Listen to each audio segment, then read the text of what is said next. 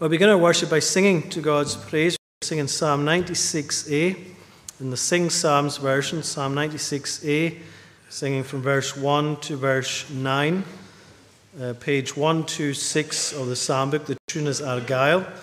Psalm 96a. Oh, sing a new song to the Lord, sing praises to his name and his salvation day by day. Let all the earth proclaim. We'll sing from verse 1 to 9 to God's praise.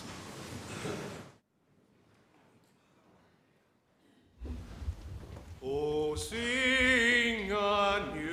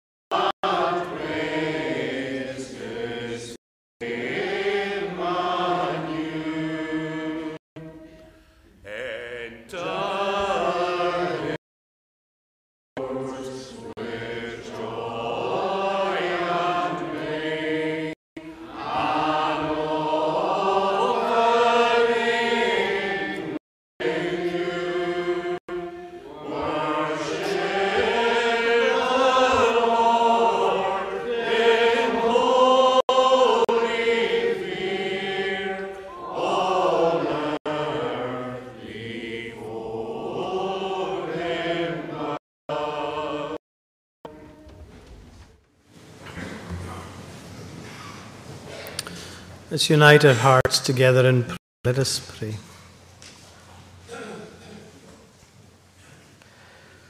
Lord our God, our Father in heaven, to worship you anew this evening hour, we thank you for the praise which we come with. We thank you that we can come singing a song to the Lord, singing a new song full of praise to you. For we thank you that that is a song that you have given to your people a song that at one point we had no desire to sing and no longing for at all. But we thank you that, as so many of the Psalms describe to us, that transforming power that you have, that you're the one who is able to lift us up, to bring us out of weary clay and set our feet on the rock, as another describes, putting a new song in our mouth. We thank you, Lord, that we have a song of praise to sing. And we come this evening, Lord, to worship you as the living God. And we thank you that we come acknowledging your power and sovereignty, acknowledging your rule over us as a people and your world as a whole. For we are reminded in this psalm how you are the one who has made the heavens' height and all that's contained in them. And so we come that we have access to you in and through the name of your Son, the Lord Jesus Christ. Thankful that we come not uh, of any good in our righteousness of ourselves, but we come humbly through the righteousness of Christ. For we know that we are sinners, and yet we know too that there is power in the blood of Christ to forgive all our sins, that we have one who came to take upon himself all that we deserve, he took from us and bore our sins on the cross. And so we come, O Lord, looking to you this evening, thankful for all that you have done, thankful for all that we can come with this evening. We are told to come with, with joy and bring an offering with us, and we come to offer whatever else we have, we come to offer praise. We offer our lives up to you, Lord. We offer all we are and have up to you as our Lord as our God.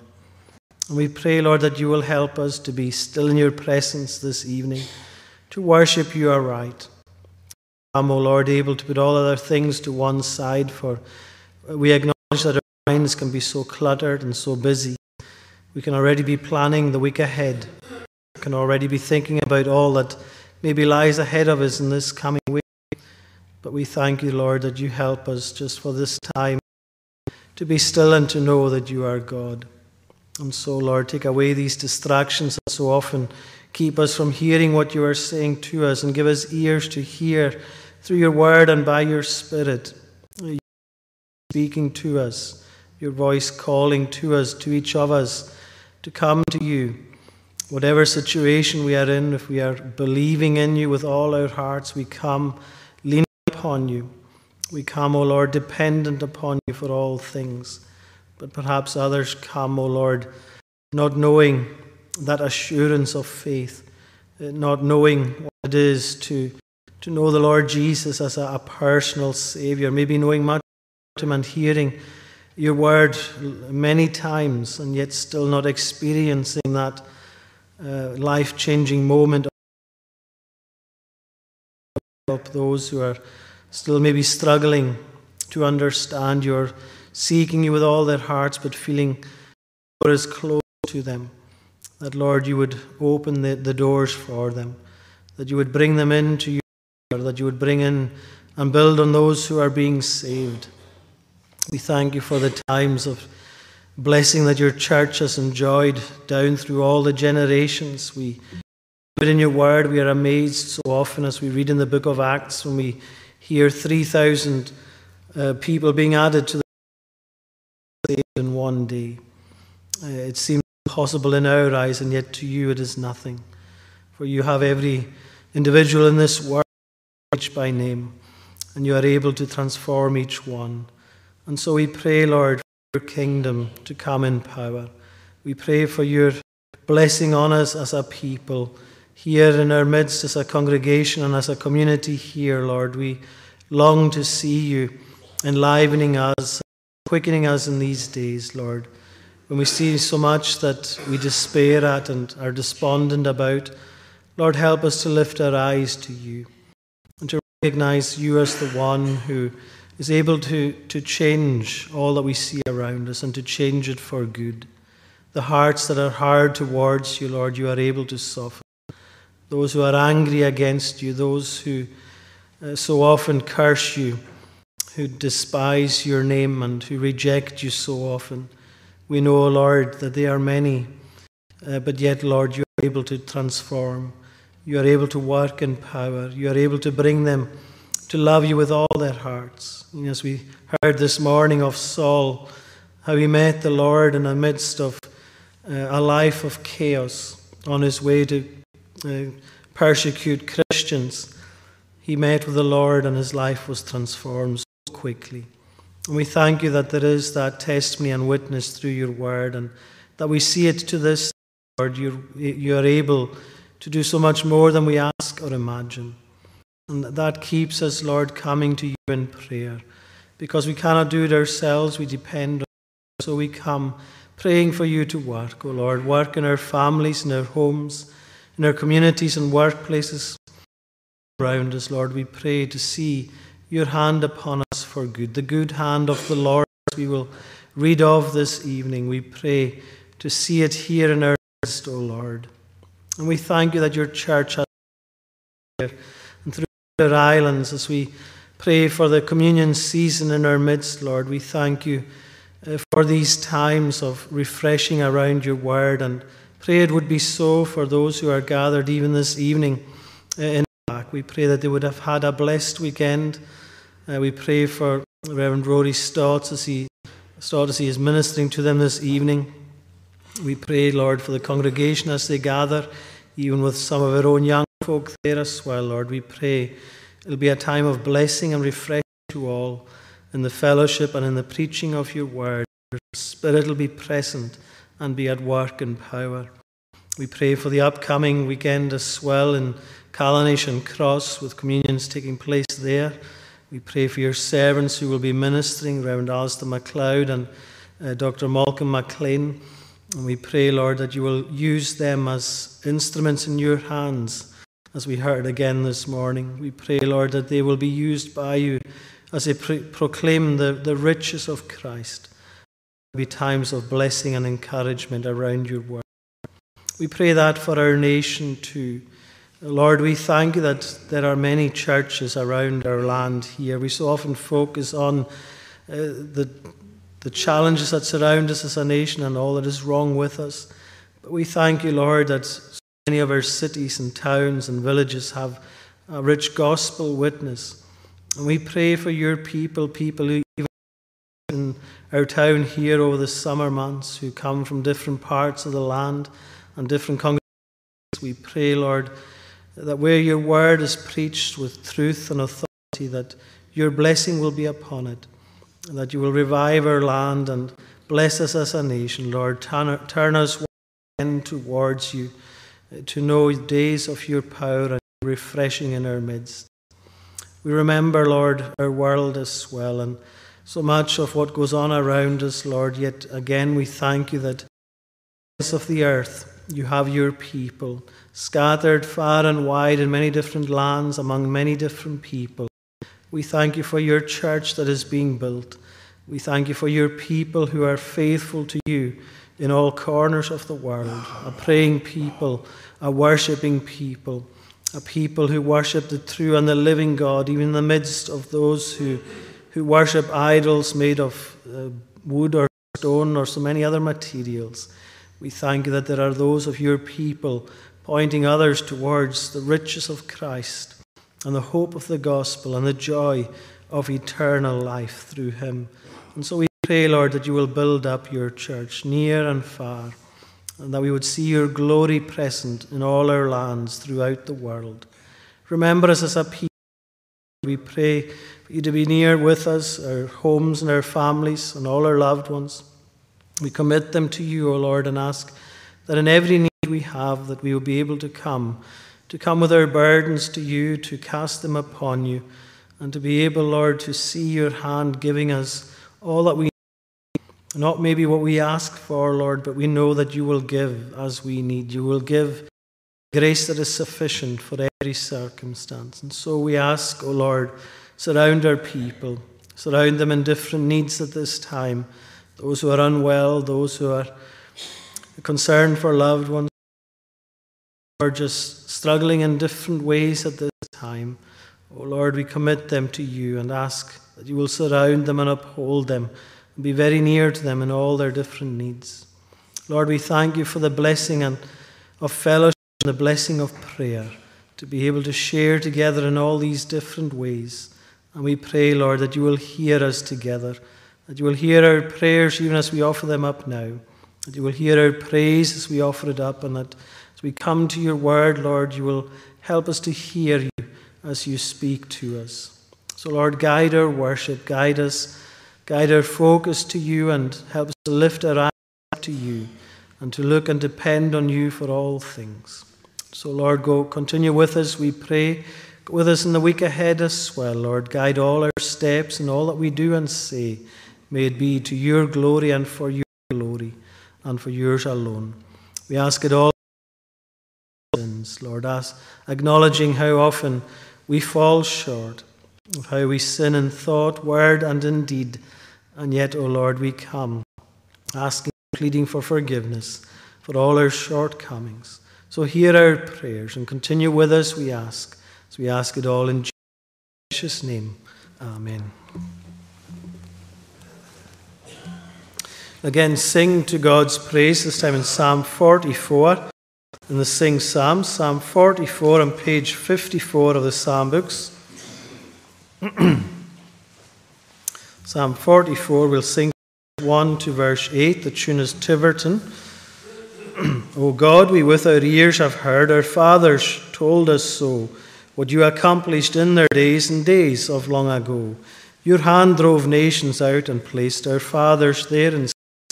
You crushed the peoples, but you caused our tribes to grow and spread. We'll sing these verses, verse 1 to 8, Psalm 44, to God's praise.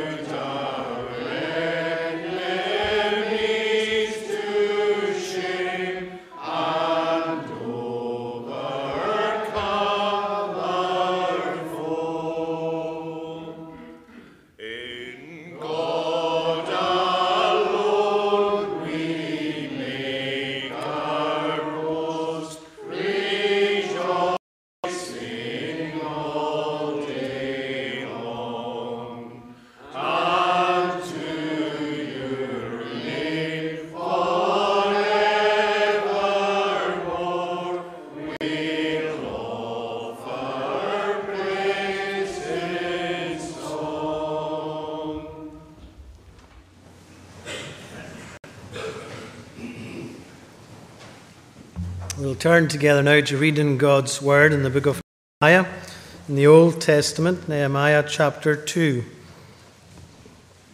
We can read the whole of this chapter together, Nehemiah chapter 2.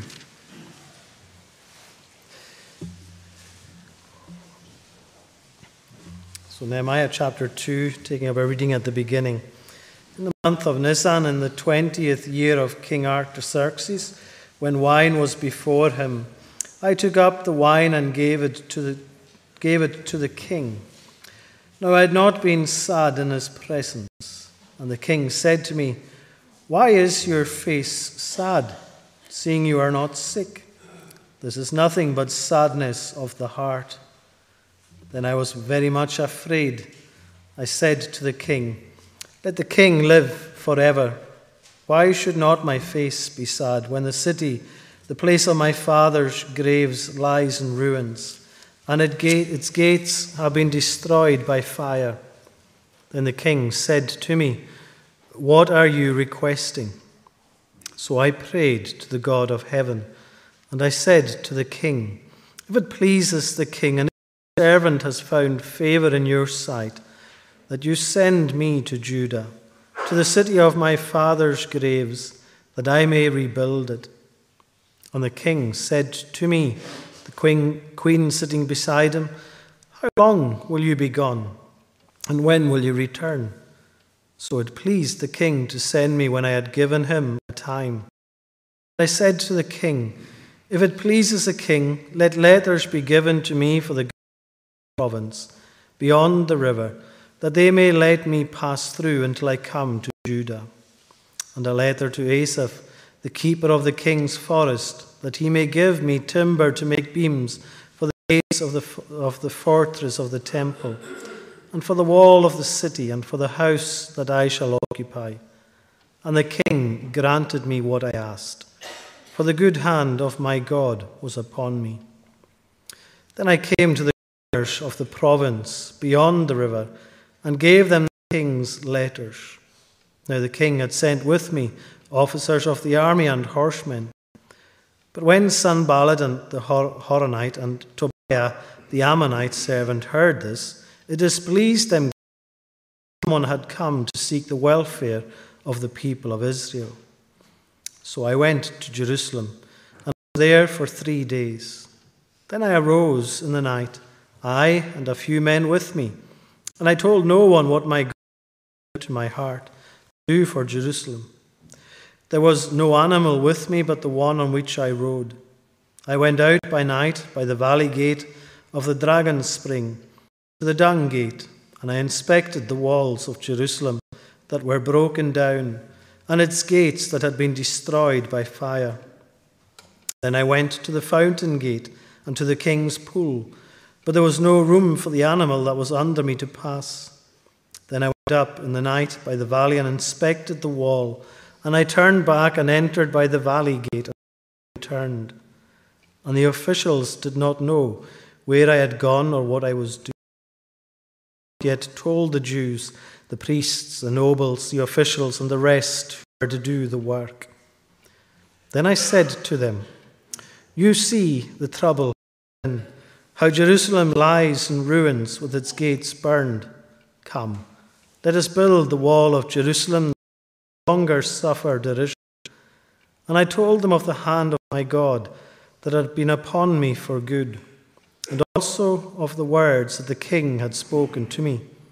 And they said, Let us rise up and build. So they strengthened their hands for the good work. But when Sanballat the Horonite and Tobiah the Ammonite servant heard, and Geshem the Arab heard of it, they jeered at us and despised us and said, What is this thing that you are doing? Are you rebelling against the king? Then I replied to them, The God of heaven will make us prosper, and we, his servants, will arise and build up and build portion or, or claim in Jerusalem. Amen. And may God bless that reading from his word. And before we turn back to look at this passage, we sing again to God's praise in Psalm 9 in the Scottish Psalter, page 331. Psalm 79, page 331. We're going to sing from verse 5 down to verse 9, the tune is St. Minver. How long, Lord, shall thine anger last? Wilt thou still keep the same? And shall thy fervent jealousy burn like unto a flame? We'll sing from verse 5 down to verse 9 where it speaks of the glory of the Lord being the help towards his people. So we'll sing verse 5 to 9 to God's praise.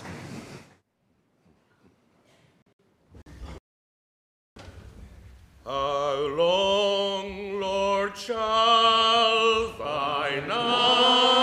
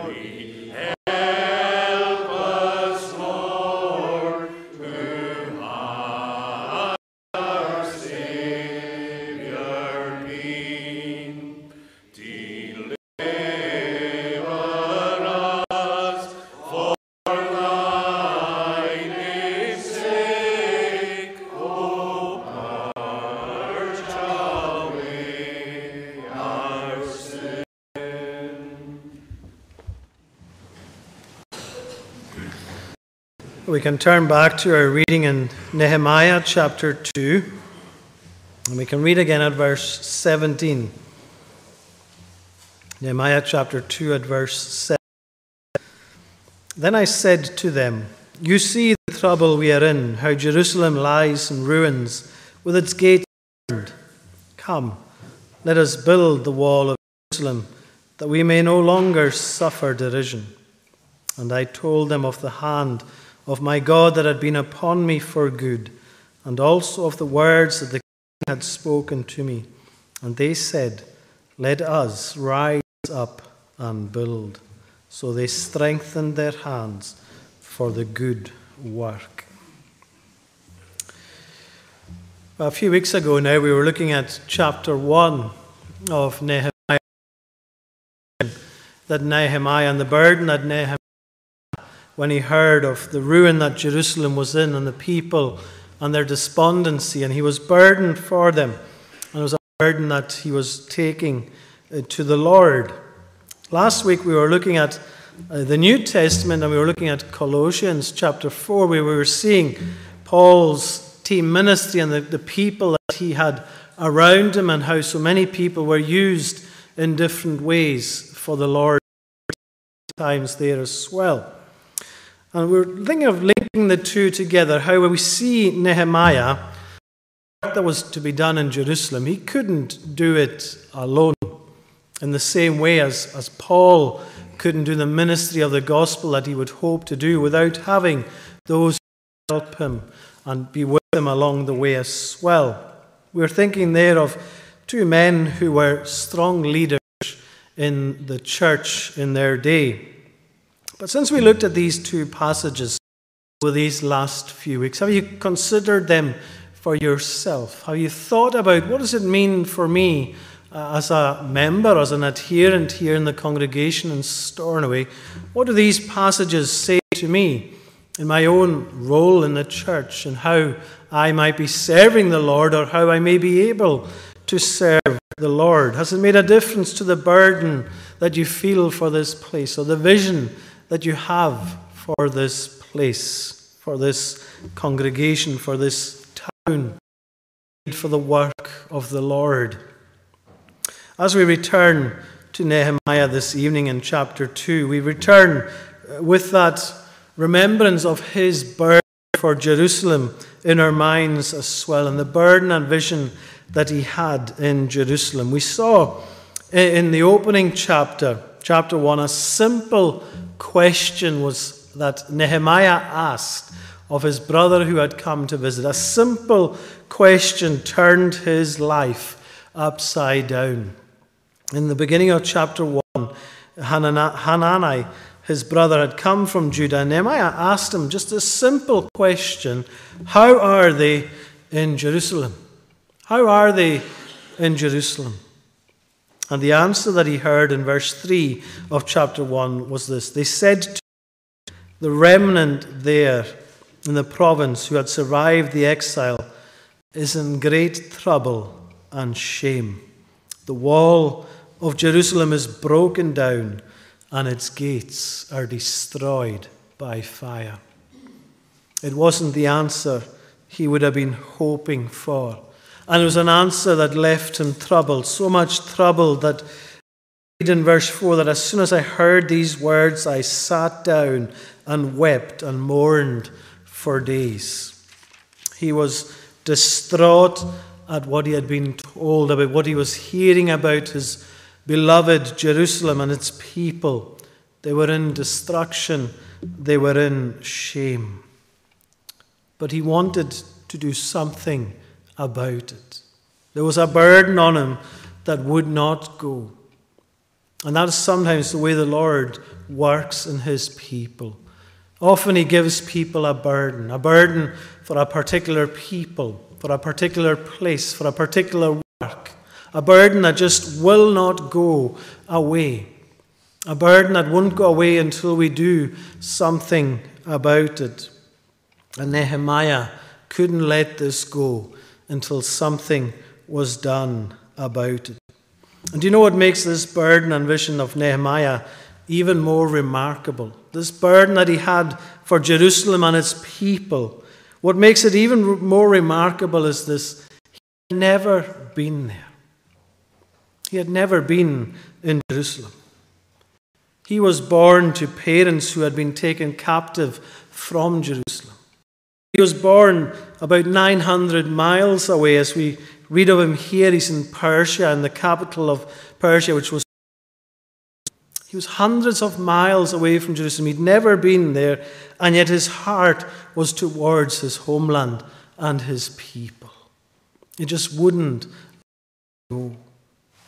And it made me think of how this year marked a hundred years since the Metagama and the Marlocks sailed from these shores with hundreds of people belonging to our islands here who would never see this place again, and yet who had a great burden and a love for this place. And over the last year, we've seen some of their family come over to see this place with a real heart and a longing and a burden for this place. But it begs the question of us do we have a real burden for this place?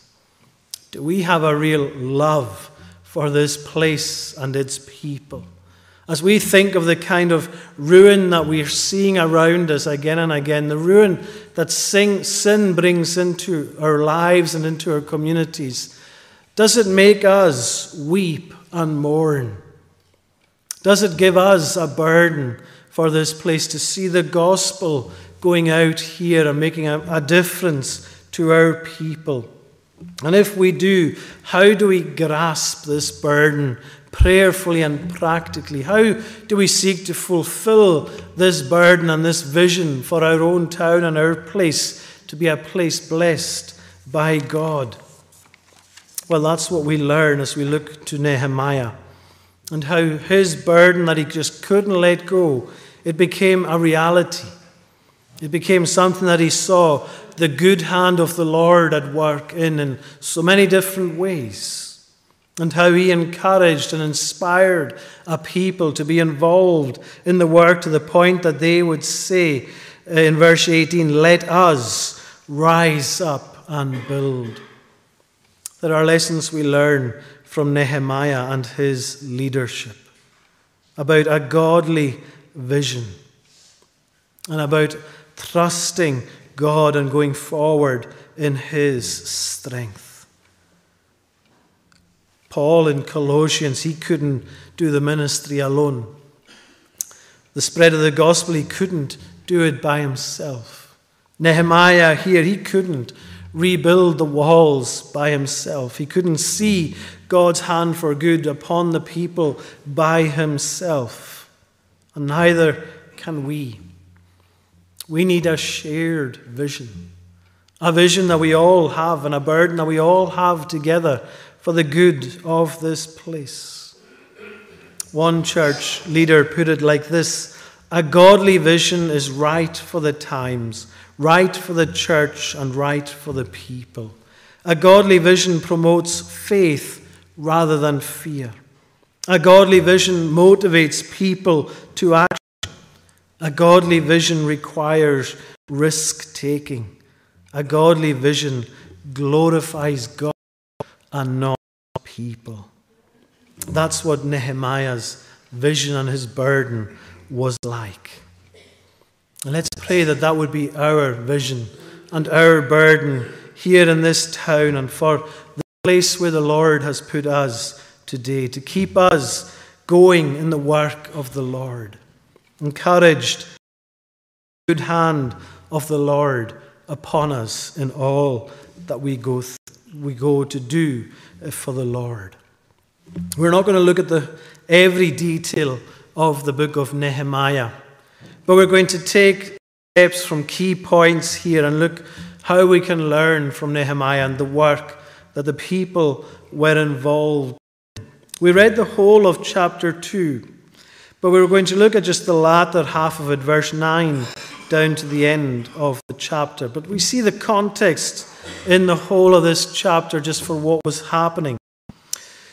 But you note this that there's a big change between verse 8 and verse 9, both in terms of time and in the place where they're based. In verse 8, Nehemiah is still with a king in Persia is still 900 miles away from Jerusalem.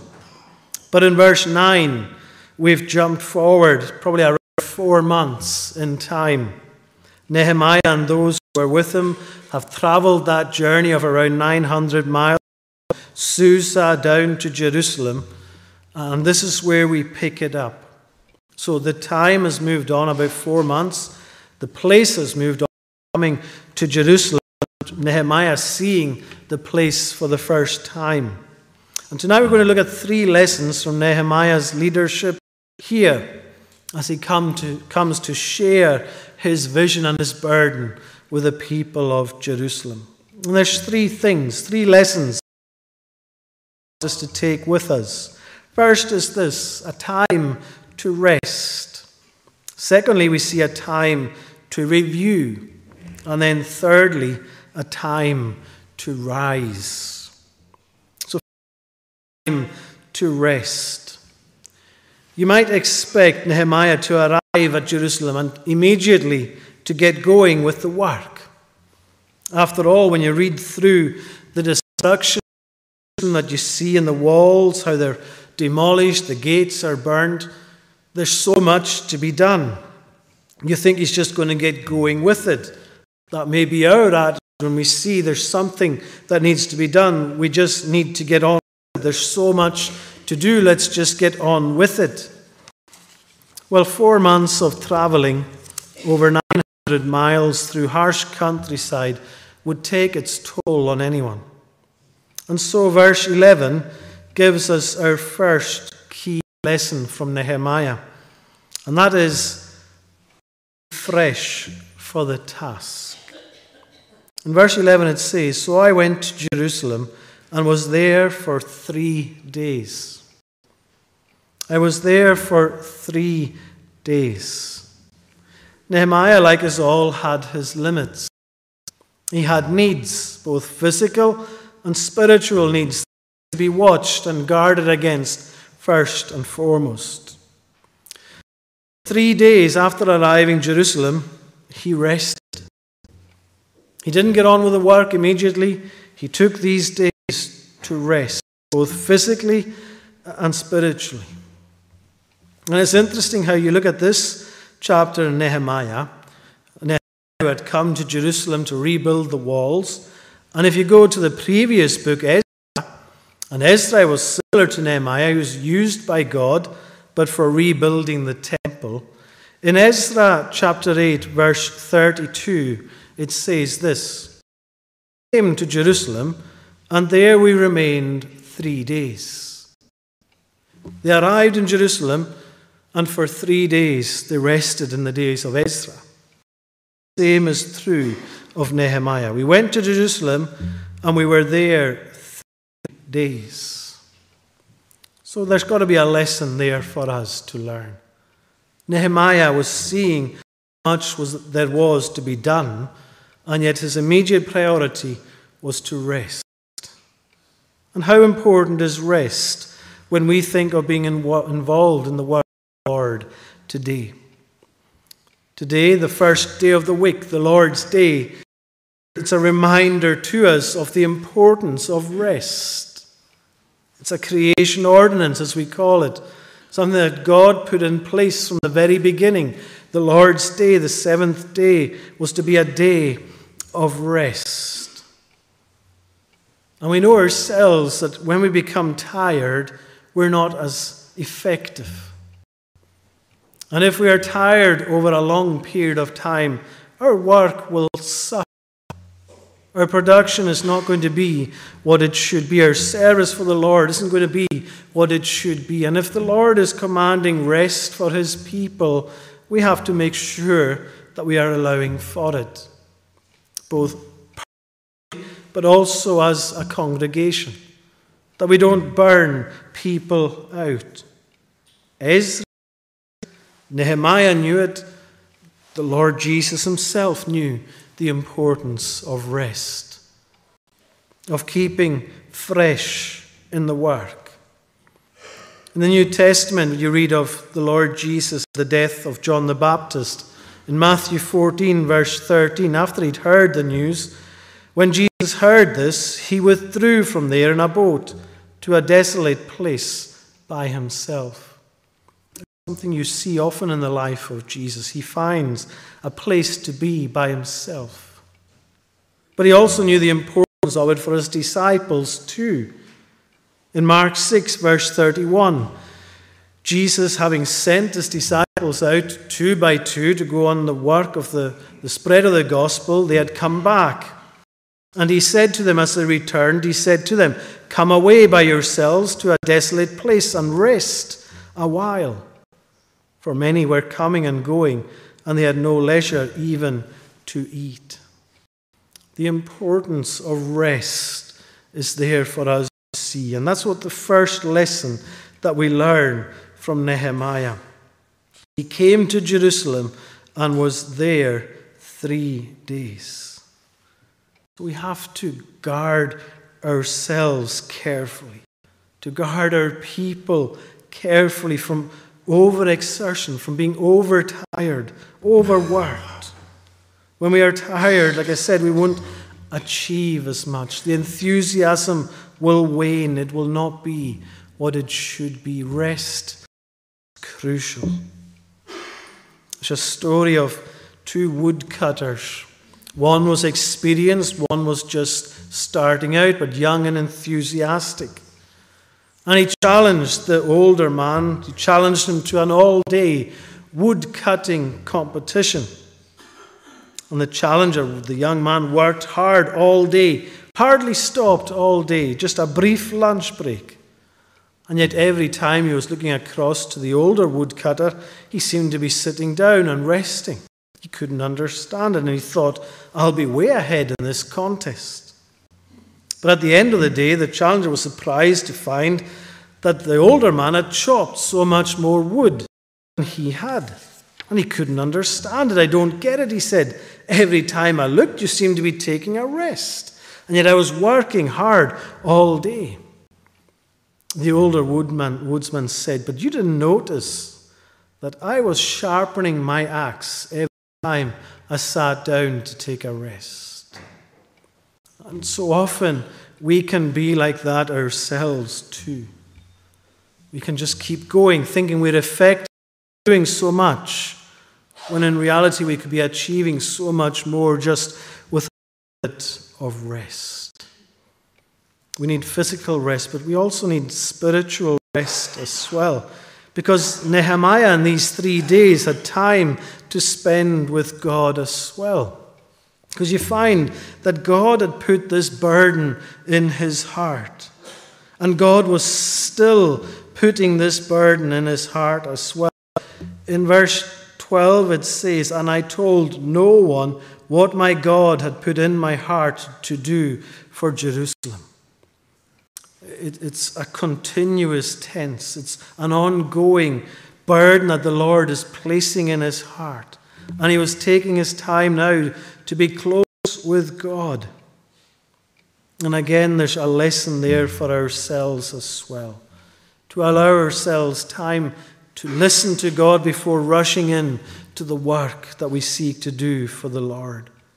To be still and listen to the Lord. We look around and no shortage of things to do. There's no shortage of things that we could and perhaps should do. But Nehemiah gives us this lesson take time to be fresh for the work, take time to listen to the Lord. So that's the first lesson that we learn from Nehemiah.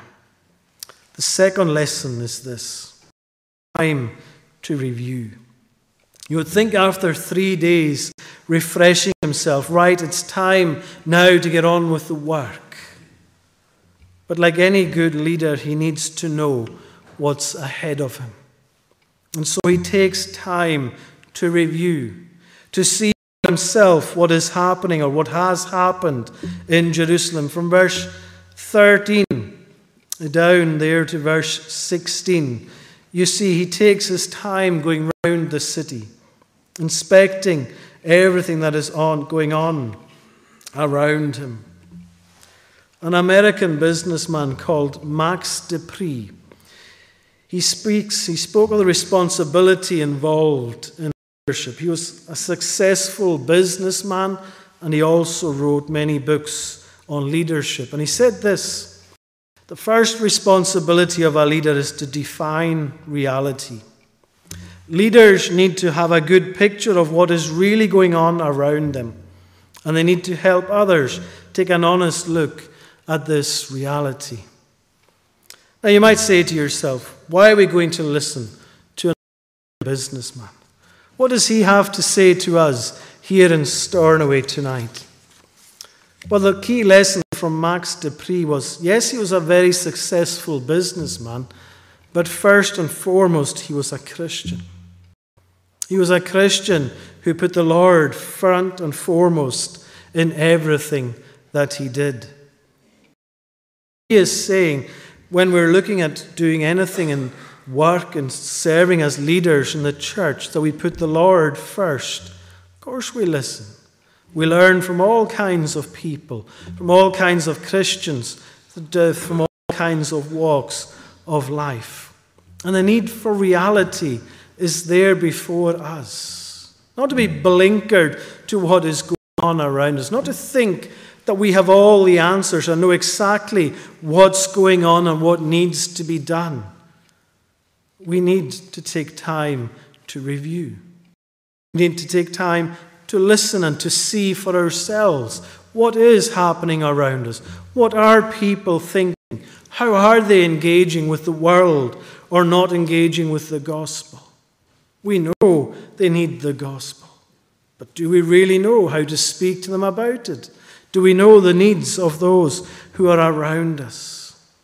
We can learn from others, and we shouldn't be scared to do so. There's a great example for us in Scripture.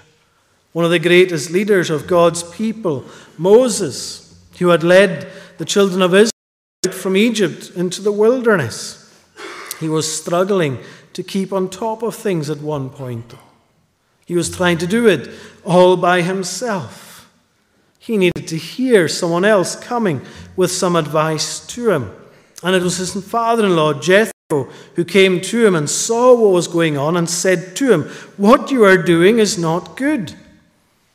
You and the people with, with you will certainly wear yourselves out, for this thing is too heavy for you. You are not able to do it alone. He didn't take time to review. Someone had to come to him and tell him, What you are doing is not good.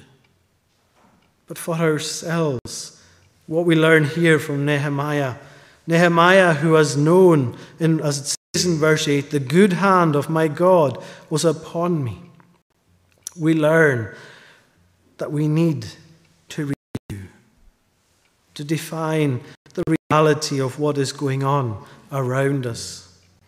The last Nehemiah 1 I quoted, a man called George Barna, again, a Christian writer who spoke about vision for the church. And one aspect he spoke of was this vision is a result of spent much time absorbing the facts about the community, taking time reading things.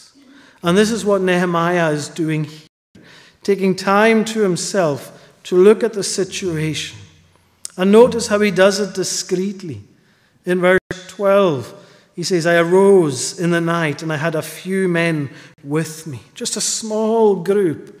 They went out to review the devastation of Jerusalem.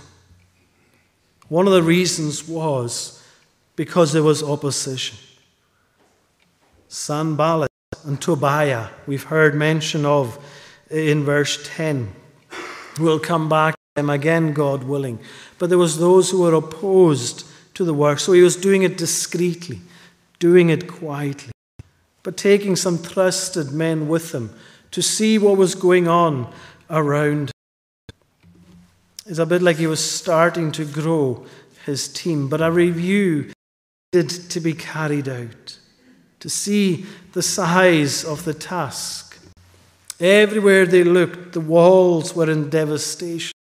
There was parts they couldn't hardly get through because of the devastation that there was. But the review enabled them to plan. And remember Nehemiah's sorrow in chapter 1 when he heard of the devastation. Here he is now seeing it for himself for the first time. And it could have made him go one of two ways.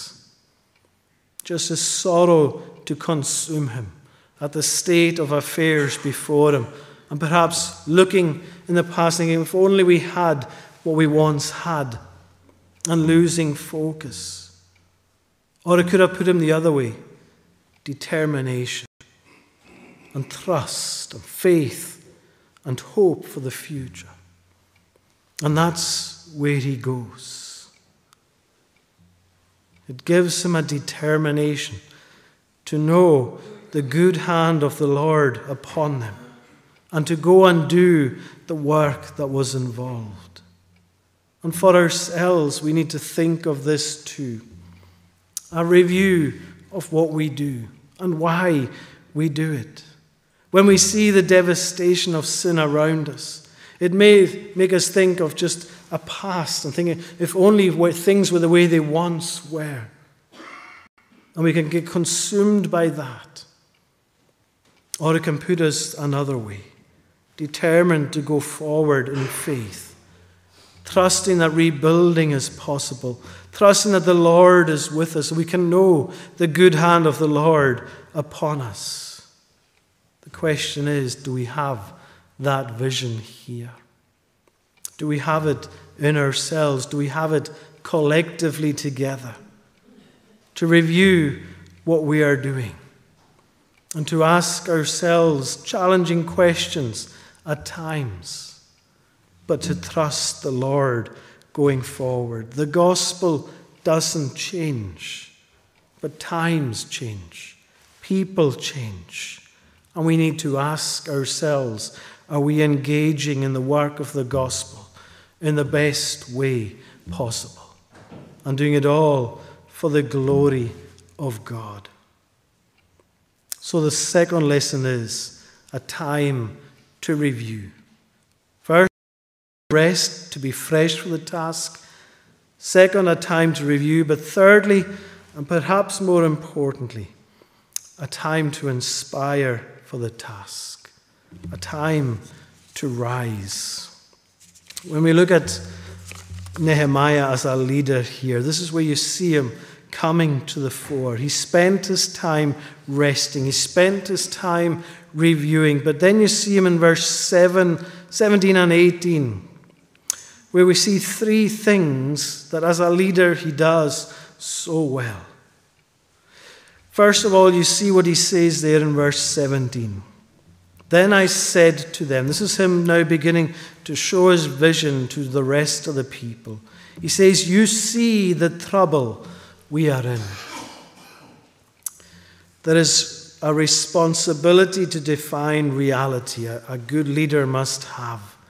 And here, Nehemiah doesn't hide the troubles, he doesn't hide the issues that are before them. And he claims these issues himself. He doesn't blame them for not having done anything up to this point. He doesn't look to the past and blame those who have maybe done any failures in the past. He says, This is our trouble. We are in this together. You see the trouble we are in. And that is how we are to be as well. He feels a part of it, and he makes the people feel a part of it all together. Instead of looking to blame, he's looking for a solution. And surely that is what inspires a prayerful people. Not to look to blame anyone for the situation we find ourselves in today in a spiritual way, but to look for the solution, to look to God and to trust in Him. We are in this trouble together. You see the trouble we are in, how Jerusalem lies in ruins and the gates are burned. There's a reality of the situation, and we need the reality. But we need to realize we are in this together. Be a collective vision, a collective burden. That's the second thing that we see of Nehemiah's leadership here. He inspires. We are in this trouble, he says, but then in the middle of verse 17, he says, Come. Let us build the wall of Jerusalem that we may no longer suffer.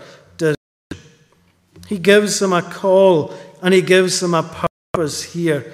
The work is put before them, but also the goal. Not just doing something for the sake of doing it, but doing it with an outcome in mind after reviewing where they should be. He says, Come, let us build together. Let us build the wall of Jerusalem. One commentator writing on this verse says, Here is a man who is ready to work for the Lord, but knows exactly why he is doing it.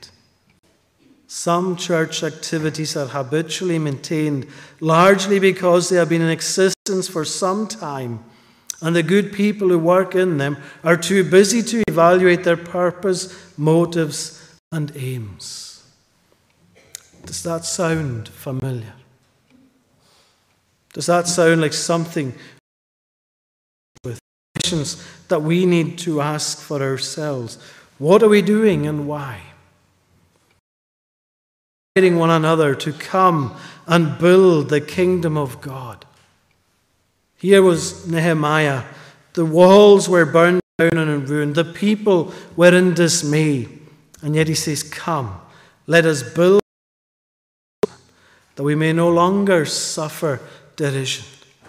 That the people of God may no longer that the cause of Christ would no longer be a joke in this place, but that together we would see the good hand of the Lord upon us. Are we working for the Lord and His cause on our own?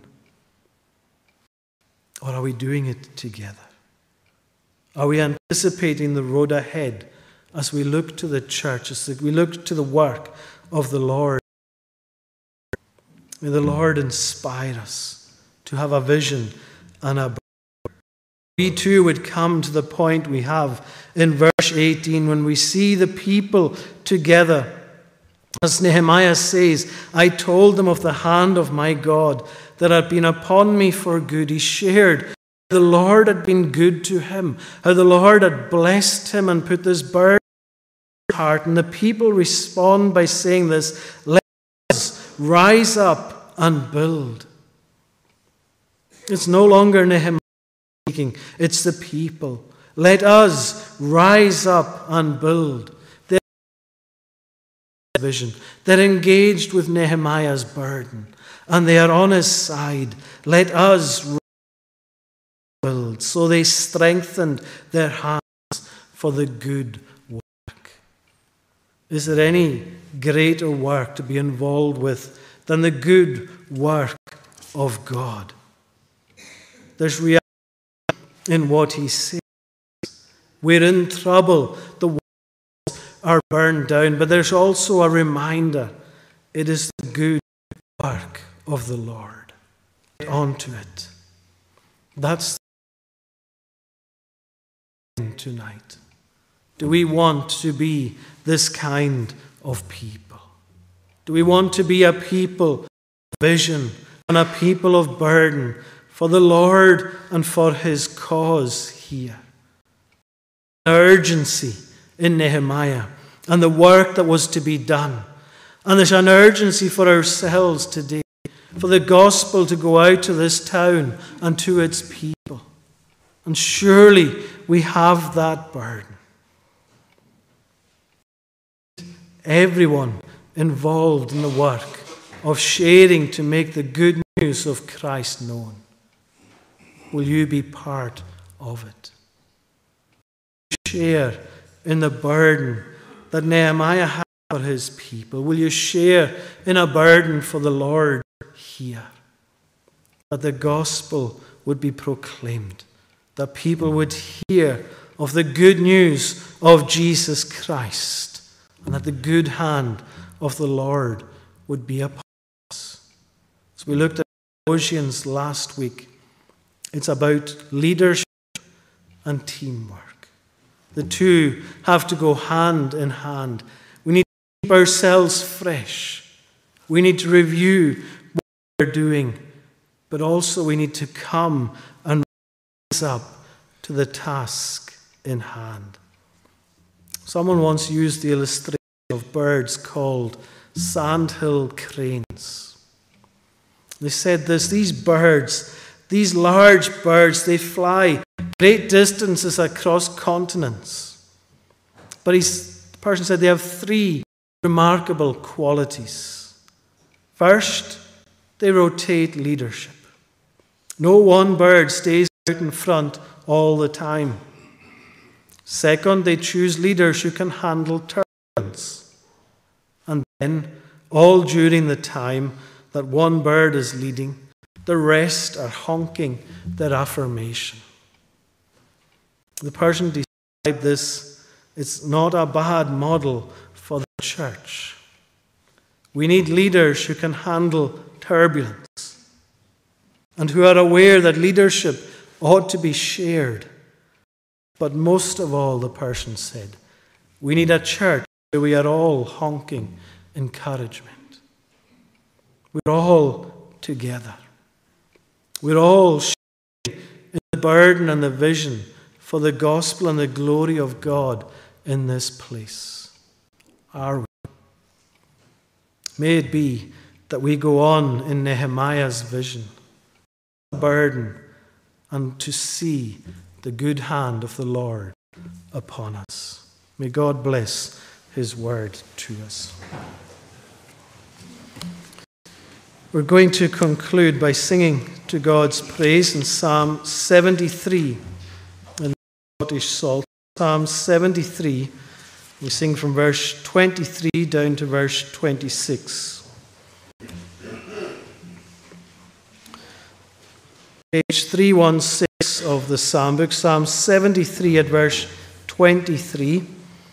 And the tune is these great words to remind us that the Lord is with us. And we pray that that would be so. Nevertheless, continually, O Lord, I am with thee. Thou dost me hold by my right and still upholdest me. We'll sing 23 to 26 to God's praise.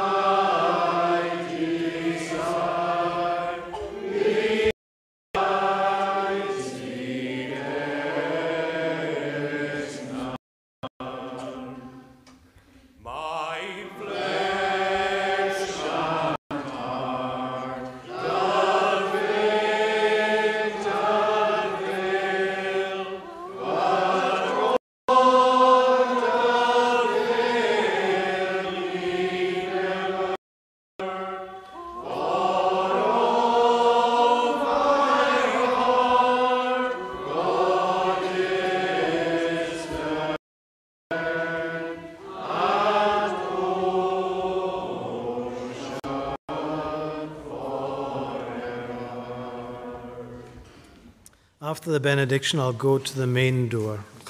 Benediction. Now may grace, mercy, and peace from God, Father, Son, Holy Spirit rest upon and abide with us all now and forevermore. Amen.